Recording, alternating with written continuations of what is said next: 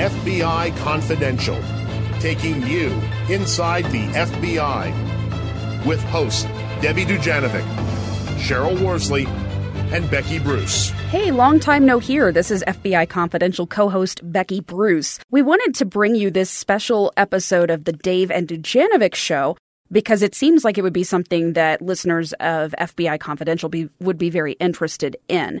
Dave and Debbie talked to FBI Salt Lake City Division Special Agent in Charge Eric Barnhart about a very famous Ponzi scheme that has taken about 10 years to bring down and finally has resulted in a conclusion here within the last little bit. So we'll play that for you now, and then when we're done, stay tuned and we'll tell you how you can subscribe to Dave and Debbie's show and uh, hear more content like that. A hundred million dollars, Debbie. A hundred million bucks I just felt sick. My heart sank when I saw that headline that so many hardworking Utahns had lost just tons and tons of money on an investment scheme that went on for years and years right here in Utah. Can you believe it? And I did the happy dance. I've got some professional investment in this story. I began looking into this guy 13 years ago. 13 years wow. ago as the investigative reporter for KSL TV. Rick Koerber, yeah, he's eventually charged with running a Ponzi scheme. And here's how it worked, Dave. This is so fascinating to me. He convinced people to skim equity out of their homes. You remember the craze of the housing market right. 10 years ago when houses were just increasing in value. Well, they would skim the equity out of their homes by re, you know, uh, getting that equity through refinance and then uh, turning the money over to him to invest and he would tout earnings up to 5% a month, which sounds phenomenal. You do the math, that's like 60% a year. Whoa. Come on. Really? You're going to get 60% back a year on your investment? No way. Instead of investing it, uh, prosecutor said he used millions to pay back other investors. And he held fancy seminars. They called them the equity mill. But along the way, he was also buying up more than a million dollars in fancy cars. He made a low budget horror film. He paid for dental work. He spent $425,000 on the minting of coins. Yeah. FBI investigated this case. I also worked as the spokesperson for the FBI during part of the investigation. So I have a long-standing professional investment with this story. We're joined now by FBI Special Agent in Charge Eric Barnhart. Dave, $100 million, as you said, it's just mind-numbing. It's mind-numbing. I know. Eric, tell us, how do cases like this begin to unravel?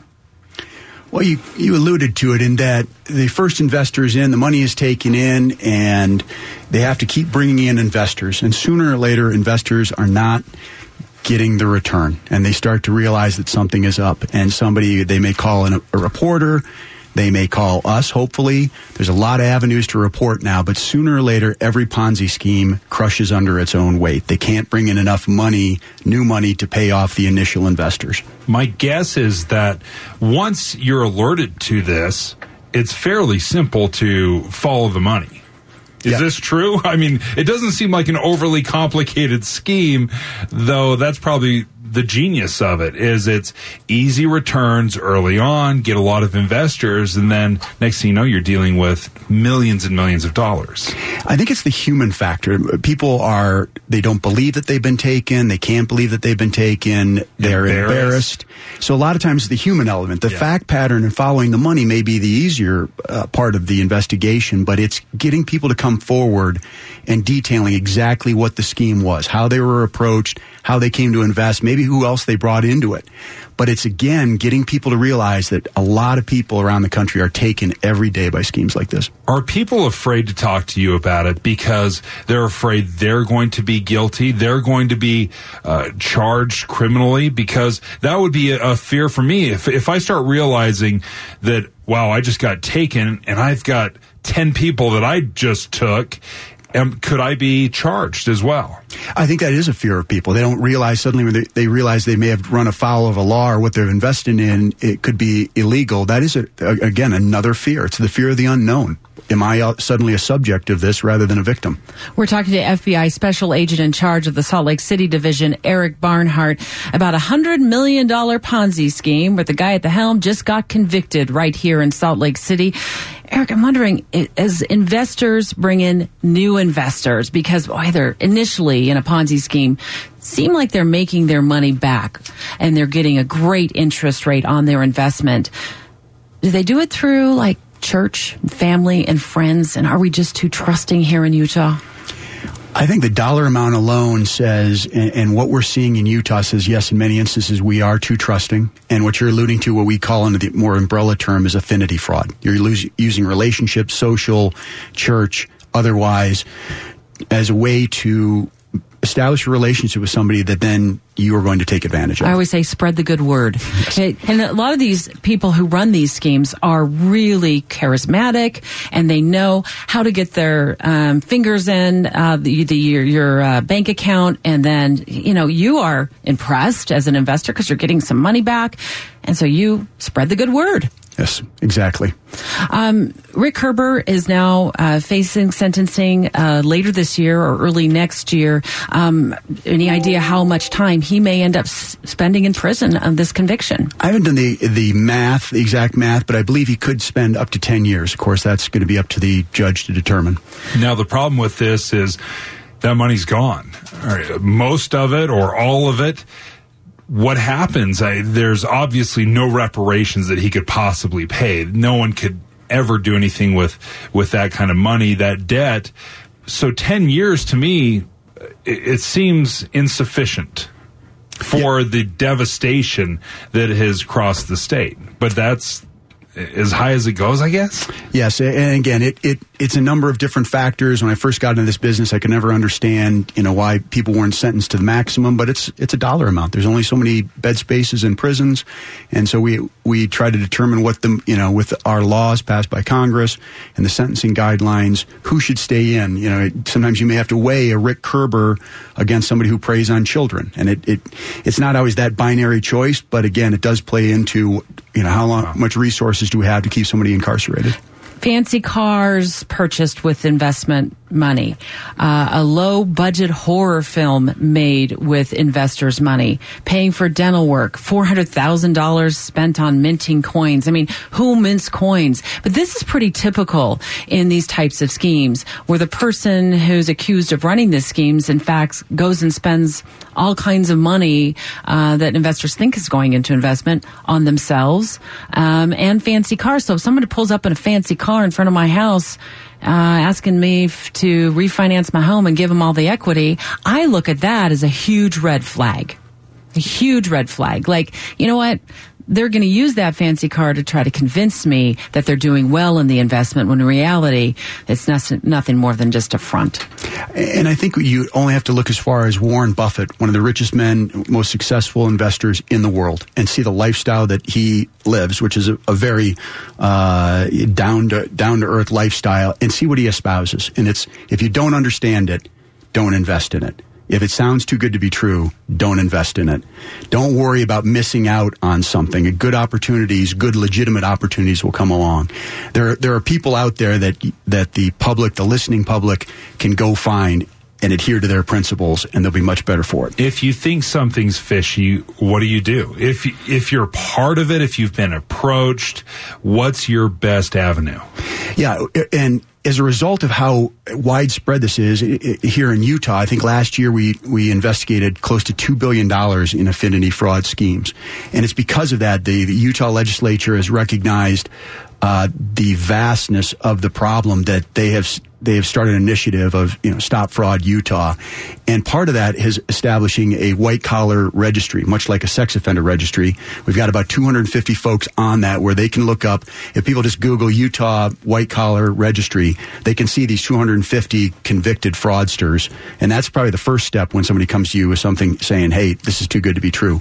Pick up the phone You know, and, and a lot of these guys will go with a high pressure. I need a decision now. You, you're, you know, if you don't get in today, no. If it's a good deal today, it'll be a good deal tomorrow. Do your due diligence. Call us call the state call you know go on the registry there's so many resources as an investigative reporter i have investigated a number of investment fraud schemes over the years and dave i think there's some def- definite red flags that um, Eric and I would love to talk to our listeners about. When we come back, we're talking live to the FBI special agent in charge of the Salt Lake City division of the FBI, Eric Barnhart, stopped by to help us all make sure that we're putting our money in the right place and not getting ripped off. Let's continue our conversation in just a moment. It's 1017. You're listening to Dave and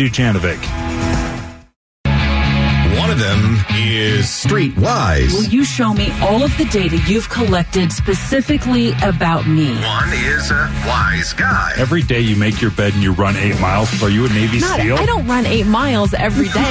and that is a new conversation. Dave and Dujanovic on KSL News Radio.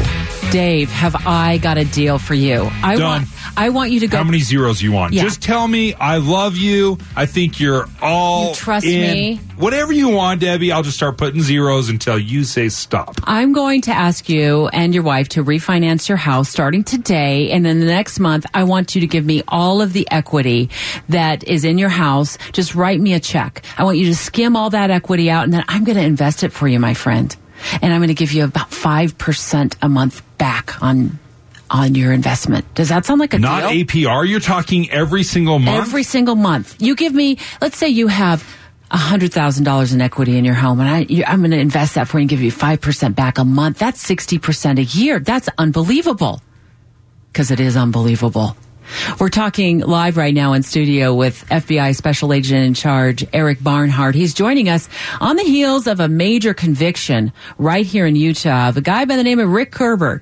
Um, I've been looking into this guy. I started looking into him 13 years ago as the investigative reporter here at KSL Television. He ran something called the Equity Mill.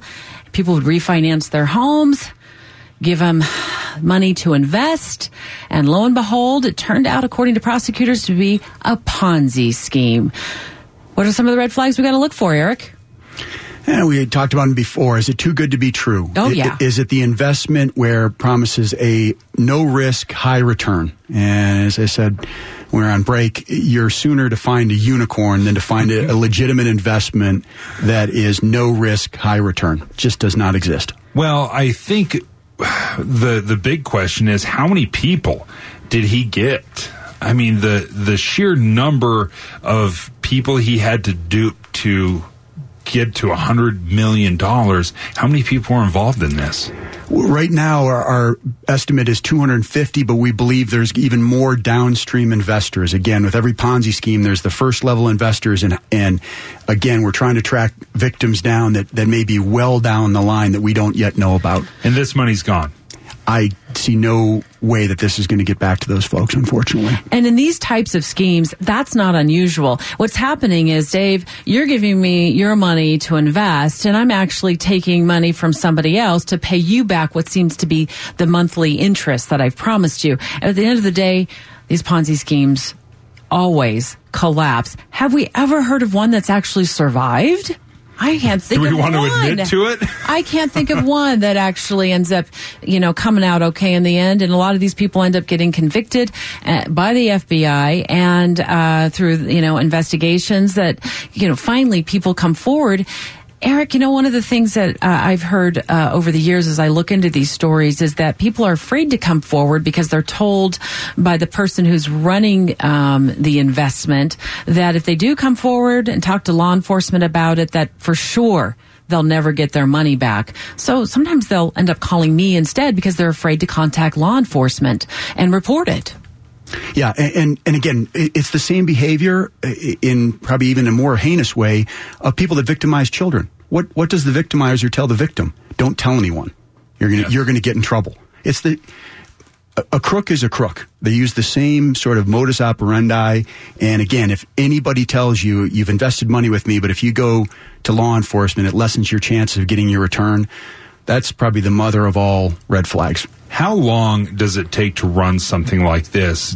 It seems like it would fall in on itself fairly quickly. So is the time frame, even though Debbie, started doing this 13 years ago and he was recently convicted, how long can something like this sustain itself? It can, it can go on for decades. And again, it, it you know, the best of these folks are great salespeople. They are, you know, snake oil salesmen, but they can con a lot of people that otherwise are very bright, accomplished folks.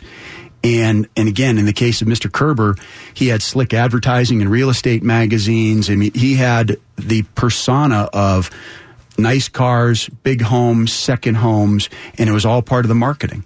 And so again, it's it's eventually once that collapses, you have to you know go back and say, when did he first come up with it, and what was his whole plan all along? And uh, again, very exquisite planning goes into these cons. One of the things that I've noticed over the years in my reporting is that um, friends will tell friends, uh, church uh, members will tell other church members, uh, baseball coaches will tell other baseball coaches about the amazing money and returns that they're getting back from their investment, not realizing that they're bringing people into a fraud because they themselves don't realize yet that they're have invested actually in a Ponzi scheme. Um, in fact, one of the cases I worked, and, and this is not unusual at all, it was very specifically using um, his connections with the LDS church uh, to um, lure people in, but it could be the Catholic church. I've heard of cases in, involved the Baptist church. It's not unusual for these uh, con men to use their church affiliations. It doesn't matter what church you go to. Bernie Madoff, probably one of the, probably the biggest Ponzi scheme in the nation's history, uh, used his connections with his church in New York. So it, it doesn't it, it, doesn't recognize one faith over another. It is something a con man will try and, and identify any in with a potential victim that they can use. So who I, I understand someone's got to be the whistleblower at some point. They've got to call you guys and say, "Listen, this is what's going on." But I, I was wondering who is responsible if you have if you're part of that pyramid scheme and all of a sudden maybe you're on the the third or fourth layer but you've brought in other people are you responsible as well? Are you going to be charged and taken to jail? We're going to look at you know when if somebody comes to realize suddenly they have that epiphany and they realize wait a second I've been conned and I brought other people in then it's a matter of what did they know beforehand. If they knowingly they said, "Hey, I'm going to bring in Dave and Deb, but I already know it's a scam," okay, you you may be criminally liable. But if you have that, you know, realization of I've been taken and you know what, I took 10 of my friends and neighbors, we're going to look at that person much more as a victim. Yes, and you're going to work with them yes. and you'll you'll create a relationship and figure out, listen, let's let's get the people that are really nefarious. Exactly. And get those guys behind bars. Yes. Special Agent in charge of the FBI, Eric Barnhart. Fabulous information. If you could uh, give our listeners one takeaway from this, what is the biggest red flag that you see as the Special Agent in charge of the FBI when it comes to these types of white collar crime and these investment schemes? It's the old cliche if it sounds too good to be true, it is.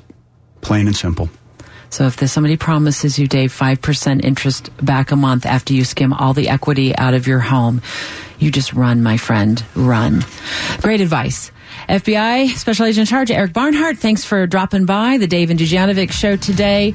Great information as well uh, on the heels of a massive, massive uh, Ponzi scheme conviction that happened just last week right here in Salt Lake City. A hundred million dollar investment scheme busted wide open by uh, agents at the FBI and prosecuted by federal prosecutors. And again, you were just listening to an interview with FBI Salt Lake City Division Special Agent in Charge Eric Barnhart on Dave and Dujanovic, which airs Monday through Thursday on KSL News Radio from 9 to noon. Uh, you can also find it on Apple Podcasts, Google Play, anywhere else that you find podcasts. You will find Dave and Dujanovic. I highly recommend you check it out. Debbie, of course, as you know, is the co host of FBI Confidential, and she's also a former spokesperson for the FBI here in Salt Lake City as well as an investigative reporter. So uh, she's got some serious street cred in that area, and we're happy to have her as part of both this project and that show. Becky Bruce signing off.